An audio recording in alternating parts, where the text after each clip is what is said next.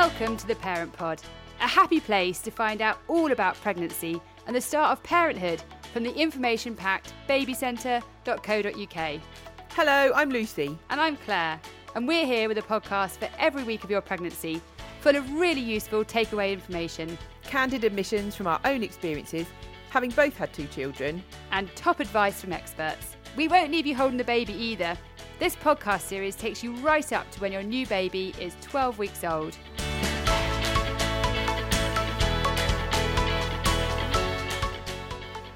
A watch pot never boils. The best things come to those who wait. Patience is a virtue. Just some of the things you may be telling yourself right now, Or even worse, other people may be telling you. if they dare. And of course, we've been the voice of reason, reminding you throughout that loads of babies come after their due date. But you can't help but feel that your due date will be the one, can you, Claire? No, of course not. And in an ideal world, you're taking this opportunity to rest and relishing this last stage of your pregnancy. But that isn't easy. So this week, we will be talking old wives' tales that are supposed to bring on labour and how to deal with the incessant asking, when is the baby due? Great, let's crack on with the show and find out what's happening with that baby who is clearly too comfy in there to come out. What's happening for baby? So, we're not going to scare you with the size of your baby this week. Just saying he was the size of a small pumpkin last week. Oh, Claire, you are awful. so, to induce or not to induce, that is the question. If you've had a pretty straightforward pregnancy, then it's likely that you'll be offered an induction at around 41 weeks. Yeah, it's another one of those situations where timings vary according to the policy of your local hospital, but generally it's between 7 to 14 days after your due date. So, why is there such a variation? It seems odd, doesn't it? Yeah, it's for the very scientific reason that it's still not really known when the ideal time is to induce labour in overdue mums. Oh, ah, I love it when you when we admit these things. you may prefer to have your labour induced at 42 weeks. Yeah, by which time I think it's safe to say that any pregnant woman is feeling as though there's no more room in the womb. It's time to move out. Give me my body back. Yeah, I think that's a fair assumption.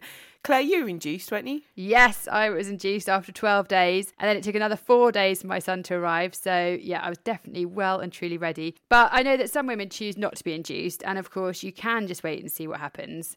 One reason your doctor may suggest induction is because the risk of stillbirth rises gradually between 39 and 42 weeks. But try not to worry because the risk is still really small. Your doctor will be able to answer any questions you have, and she'll take your wishes into account when suggesting an induction date. Good to know. What's happening for you? Okay, mums, this week we're talking sweeping. And of course, not the broom variety.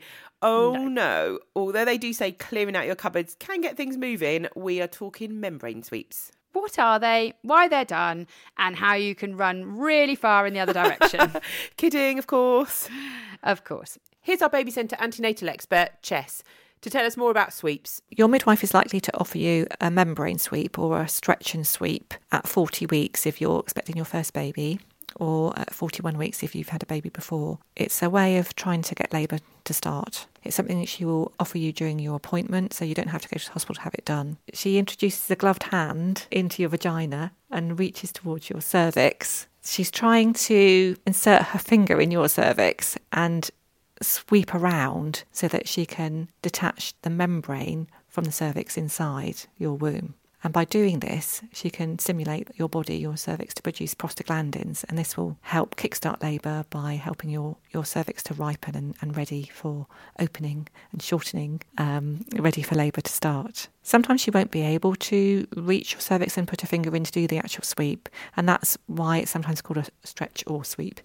Having a membrane sweep can be uncomfortable while you're having it done. So you might need to use your relaxation techniques, maybe some breathing and relaxation techniques. Afterwards, you might get some cramps or some irregular contractions and you might get some bleeding. And sometimes the mucus plug comes away. So you might notice that when you go to the loo or you might see it in your pants. The reason why a midwife or doctor would do a membrane sweep is to try to bring on labour. It's stimulating prostaglandins to help the cervix to, to ripen and change ready for labour. It doesn't increase your risk of infection unless your waters have already broken. If your waters have gone already, then it's not recommended. If your friends and family are saying, why bother? Because they had it done and it didn't work, there's a reason for that.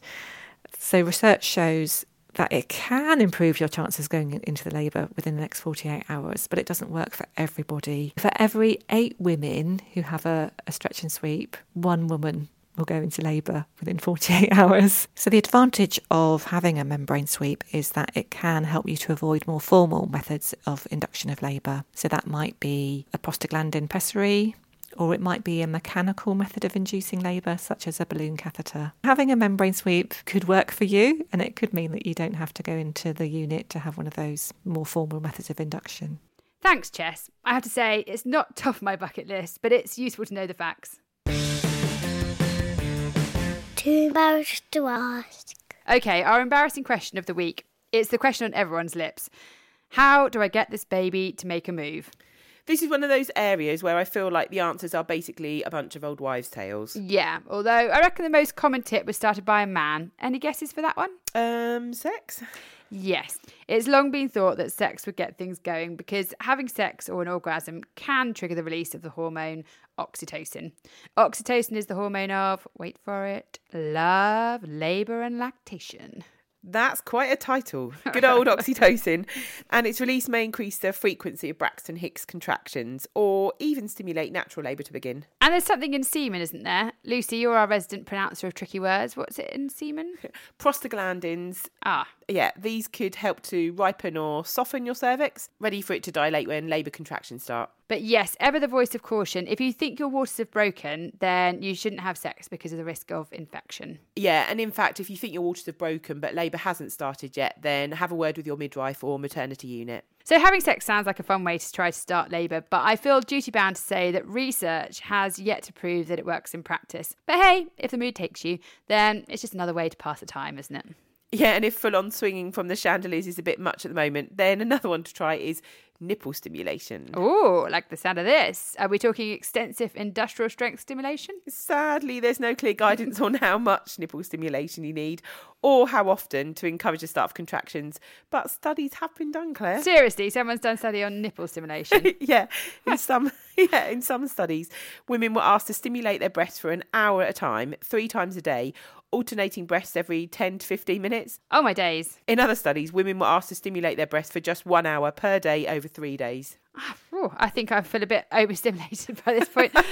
but what is it supposed to do? It's oxytocin again. Apparently, nipple stimulation causes your womb to contract, and there's some evidence that it does help to start labour, but only if your cervix is ready to dilate.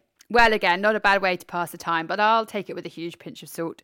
What else have we got? Well, personally, I tried the prune approach. Oh, why do I feel like this isn't going to end well? I ate a tin of prunes and drank a litre of prune juice. Why on earth? I bet you were just like some great windbag of gorgeousness. Yeah, it wasn't pretty. It would have been worth it if it had worked, but it didn't. Oh no, well, there's other stuff that's meant to work, isn't there? Curry, because it's spicy, so may give you a rumbly tummy, which may give the baby a bit of a wake up. Using that reasoning, what about laxatives? I mean, they're going to stimulate your insides one way or another, aren't they? Yeah, they stimulate bowel action, but they're not recommended for getting labour going. And again, there's no evidence that they work. No. Oh, and if anyone suggests castor oil, don't do it. It can make you really sick and is not recommended. Pineapple is one I've heard of. Do you know why that's thought to help? Yeah, pineapple contains an enzyme which is thought to help soften your cervix and bring on labour. I bet you have to eat it in vast quantities to get the amount you need, though, don't you? Yeah, your average portion of pineapple is not going to do much. Another one is raspberry leaf tea. This is thought to tone the muscles of your womb so that they work more efficiently when you're in labour.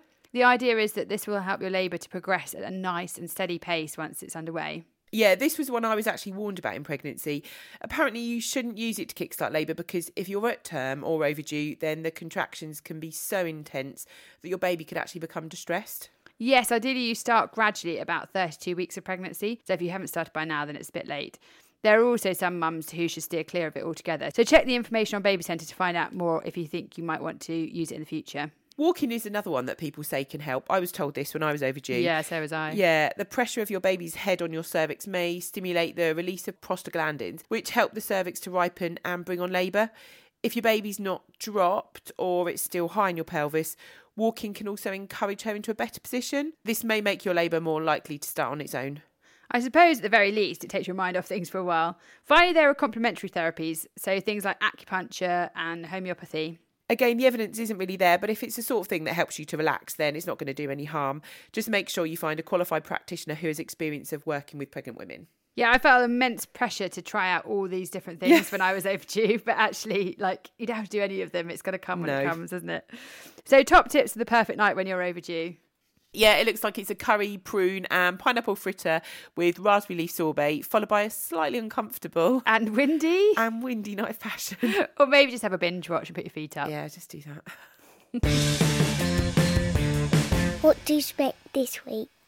This week, you may find yourself fielding some incessant questions from well meaning but slightly annoying friends and family. Have you had the baby yet? And you just want to say, no! If I'd had the baby, then you'd know already. This is a pretty common irritation on the Baby Centre community boards. To tell us more, here's Joanne, our Baby Centre editor. Yeah, I can totally relate to this. So, my son was uh, 10 days overdue and it was really, really close to Christmas. So, it really seemed to heighten the anticipation somewhat. We often see this cropping up as an issue in our birth clubs um, as mums reach and pass their due date. So, apart from being completely fed up with being pregnant, they're having to feel comments like, oh, you're still pregnant, and have you tried a hot curry or a night of hot sex? And it all gets a bit much to deal with. The good news is that you are not alone. Around 20% of babies are born at 41 weeks or after. And if you're a member of an online community like the Baby Centre Birth Clubs, you can vent to your heart's content with women who completely understand what you're going through. But it's probably best to avoid social media for a while, and you may even want to turn off your phone notifications. Just try and keep yourself busy with whatever makes you happy. Binge watch your favourite shows, just pamper yourself and get as much rest as you can. And try to take all those tips on bringing on labour with a pinch of salt just keep in mind that in a few days you'll meet your baby. Thanks, Joanne. Some fab points there. Okay, hang in there. You really are on the home straight and you'll meet your baby very soon. As always, please remember that the podcasts don't replace medical advice and you should always speak to your own doctor or midwife if you have any concerns. we hope you stay well, stay healthy, and we'll see you next time for hopefully newborn week one. bye. Bye bye.